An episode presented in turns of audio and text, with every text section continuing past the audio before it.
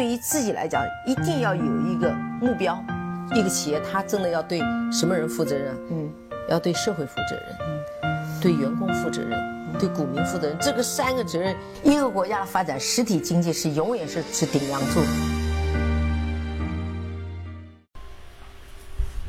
各位好啊，给你一个真实生动的格力电器，我们给的比你要的多。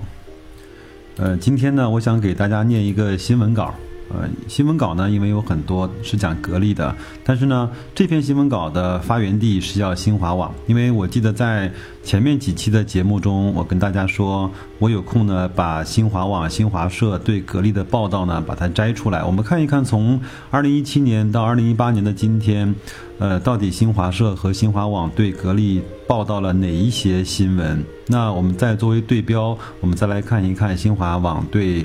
呃，美的呀，呃，这种嗯，另外的企业的报道大概有多少？我真的是不拉不知道。呃，拉完之后，我们发现，统计完了之后，发现格力真的是可以用得上，是被新华社和新华网这样的官方国家媒体是厚爱的。呃，我会在我的那个节目的呃信息里面放上我去截的一些图，大家可以去参考一下。真的是你看完之后会觉得非常的不一样。那这篇文章呢，就是今天的三月十二号的十六点五十八分，呃，新华网最新报道的一篇文章，它的名字呢叫《格力到底有多强？泄露出来的实力惊呆了小伙伴》。我们先看一看，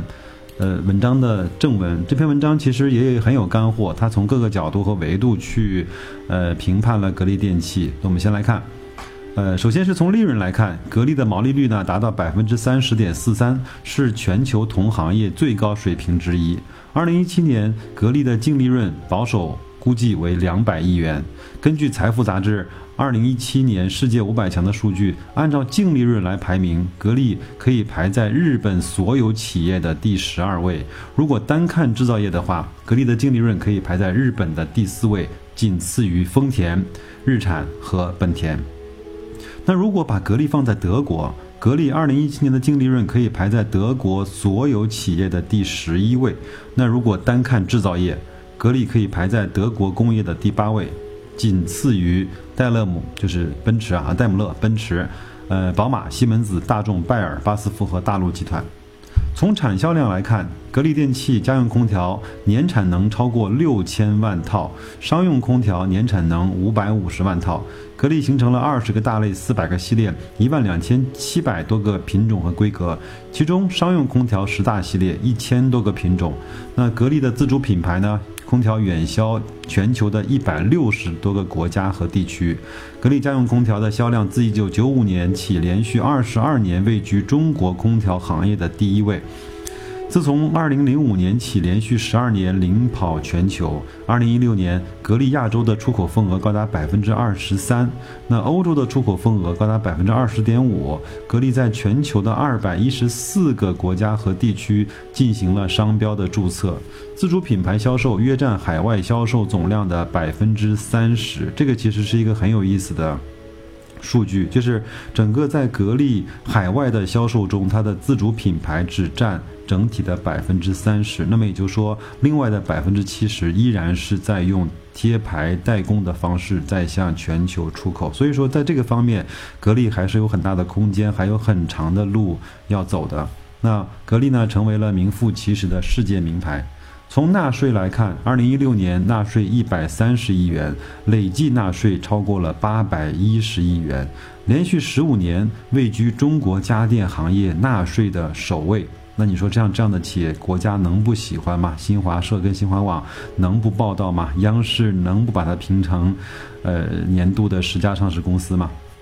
那么历年呢，向股东分红超过了三百亿元，其中二零一六年的分红达到了一百零八亿元。那我们也稍微的去评测一下二零一七年，二零一七年如果按照它两百亿的净利润，百分之七十的分红率来说，有可能会超过一百四十亿，甚至是能够超过一百五十亿元，也超过了二零一七年、二零一六年的一百零八亿。那格力的强大。源于其始终坚持自主创新的发展道路，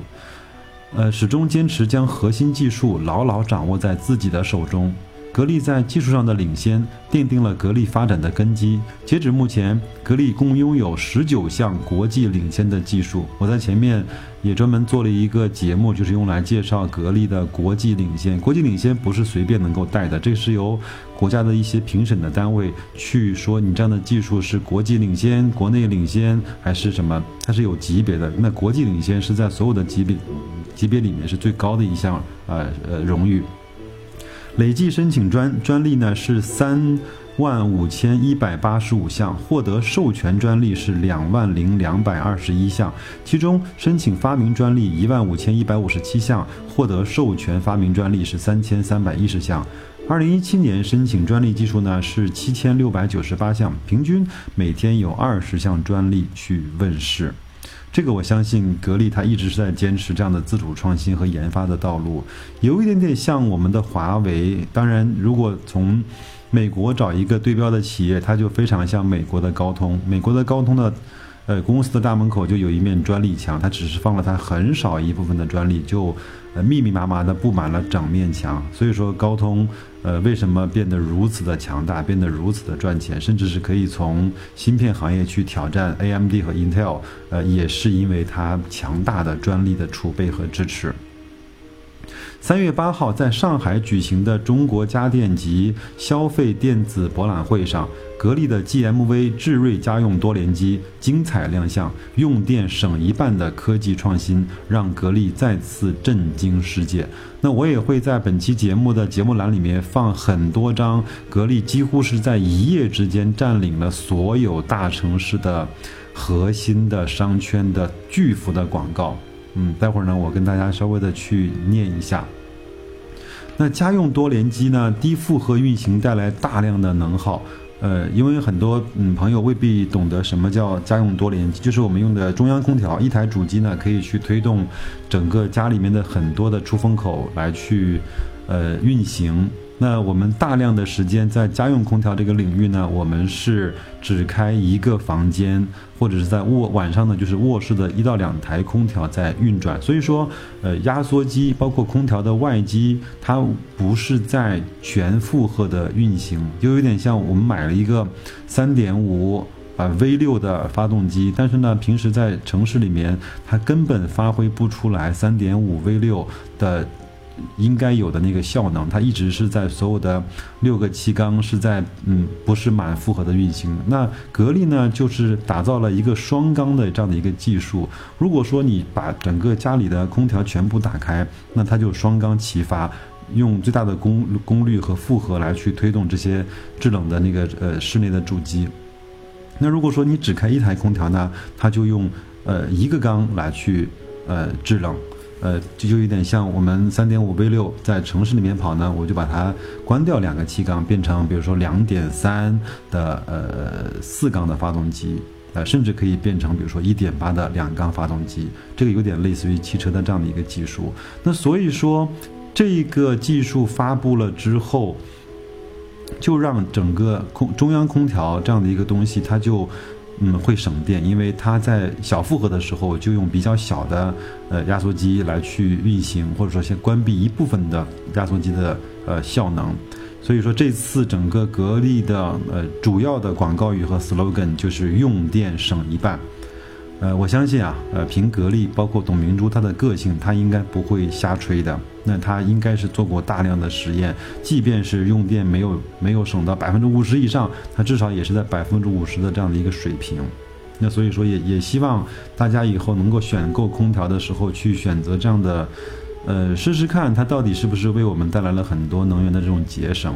那至少它这一次是用“用电省一半”这五个字来去进行全国范围内的宣传，它标志着格力呢已经站到了全球空调技术创新的中心，成为市场真正的开拓者和引领者。而在不久前，在中标美国的水牛城温德姆酒店项目的时候，格力呢同样也是开创了历史。水牛城位于高寒地区。传统的空调调节方式为夏天用空调，冬天用锅炉，能源的耗费，同时体验呢也不够舒适。因此呢，呃，温德姆酒店面临的一大难题就是如何提供更舒适的供暖服务。那格力为这道难题提供了理想的解决方案。呃，格力的这种 Ultra Heat 系列的超低温制热多联机组，采用自主研发的三缸双级变容压缩机，可以实现零下二十五度。制热量达百分之百，零下三十五度依然稳定在运行。所以说，我们中国幅员辽阔，只要能够在哈尔滨、能够在漠河地区、能够在青藏高原上用的，包括在新疆地区能够在极寒的情况下能够使用的空调，就能够应付世界上大部分的地区的运行。在一定程度上来说，格力呢是突破了冷暖空调的生命禁区。那屡屡打破技术的天花板，让世界重新认识了格力，重新认识了中国制造。多年以来，国外的品牌长期垄断中国家电企业的中高端市场。然而，最近两年，这些企业纷纷走上了下坡路，取而代之的是格力等中国家电制造企业的崛起。事实上，格力等中国制造企业已经跻身全球制造龙头的企业之列。并且呈现出不断赶超的良好态势，低调有内涵的中国制造已经悄然走进了世界制造的舞台中央。值得一提的是，作为中国制造的代表，格力一直在坚持走自主创新之路，自主研发设计，呃，坚守工匠精神，形成了完整的技术创新体系和系统的设计能力。格力空调百分之九十九的部件实现了国产化，可以说格力是纯粹的中国制造。格力所代表的自主创新之路，也为中国的制造实现高质量的发展提供了参考的样板。那新闻稿呢就读完了，我觉得这篇新闻稿写的写的也相对是比较朴实的。我觉得很多的数据我们在前面也都了然于胸了，包括。嗯，它的一些盈利啊，包括它的一些呃纳税啊、分红的比例，我们也都知道了。关键，我想用这篇文章来讲一下，如是新华网是如何去力挺格力像这样优秀的企业的。我稍微用呃新华网加格力的关键词在百度上搜了一下，搜出来了非常多的这种新闻的头条，是在新华网的主页面去介绍格力的。那我给大家就呃念几条。二零一七年的十一月十五号，呃，名称叫《格力供给侧改革闯出转型升级之路》。那在二零一七年的六月二十四号，呃，文章的题目叫《格力集团董明珠掌握核心科技，打造民族品牌》。二零一七年的十二月十二号，格力的机器人奏响歌唱祖国，为为国为国设民族品牌。功成喝彩。二零一八年的二月十号，格力的秘诀让世界以优质定义中国制造。二零一七年的十二月二十九号，格力发展模式获得中国企业改革发展优秀成果一等奖。二零一七年的十二月二十九号，格力敢于担当，进军铸造行业。二零一七年的七月二十一号，自主创新。助力格力掌握中央空调话语权。二零一七年的十二月十三号，格力电器首批入驻新华信用国家级平台。呃，五天前，三月五号，如何发展壮大新动能？格力为制造业开了一个好头。嗯，二零一七年的十一月七号，格力智能装备震撼亮相工博会。演示项目惊艳全国，这些呢是我总结的一些呃新华网包括新华社对格力的部分的报道，我们也没有把整个一七年的全部报道把它摘出来。至少我觉得在这样的媒体上如此呃，就是嗯浓墨重彩的去力挺一家企业，说明格力呢是符合了国家这几年在。呃，非常想打造的，呃，就是产业升级，我们的智能制造，我们的呃中国制造走向全世界，中国制造二零二五这样的呃大的国家意志。所以说，像这样的企业，我坚信它会获得国家更多的支持。我也将坚信它能够用这样的路趟出来一条国际化，包括呃多元化更多的这种道路。嗯，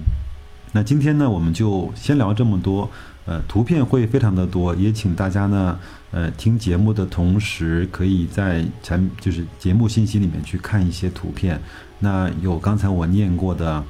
呃，格力在新华网的一些报道，还有整个就是用电省一半，呃，这种巨幅的广告在各个主要大城市的投放。嗯，我我稍微念几个吧。呃，上海徐家汇的美罗城。嗯，包括北京的燕莎桥上的巨幅的广告，还有在上海的中山公园、书城、上海的百乐门、好广州的好世界广场、杭州的武林广场。我相信，因为现在，呃，有一句话我敢讲，因为我的听众也基本上遍布在全国各地。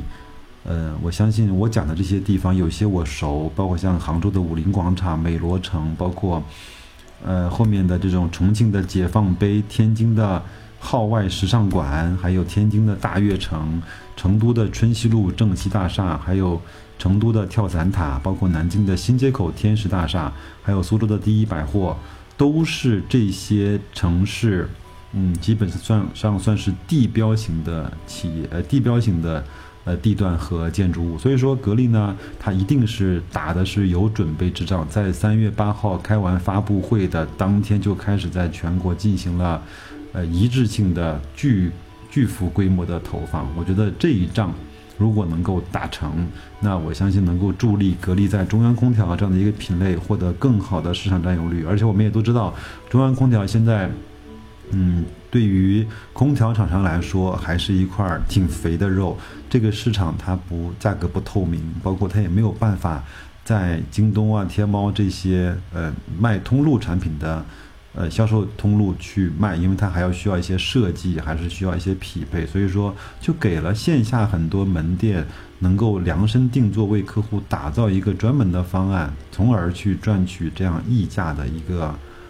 呃，机会，我觉得这样的话是挺好的，既是多赢，我觉得，嗯，又能够让格力空调的占有率能够更上一个台阶。因为我至少看到二零一七年，呃，不同口径的统计来说，格力呢在在国内应该是呃中央空调的第一位，但是如果把国际品牌也算上的话，它有可能没有大金，嗯，好，没有大金好。包括美国的，包括像约克啊、开利这些空调，有可能在一些项目上还是，呃，干不过他们的。也希望通过二零一八年这一仗，格力在中央空调上，在多联机组上能够打一个彻彻底底的翻身仗。那就这样，谢谢各位，再见。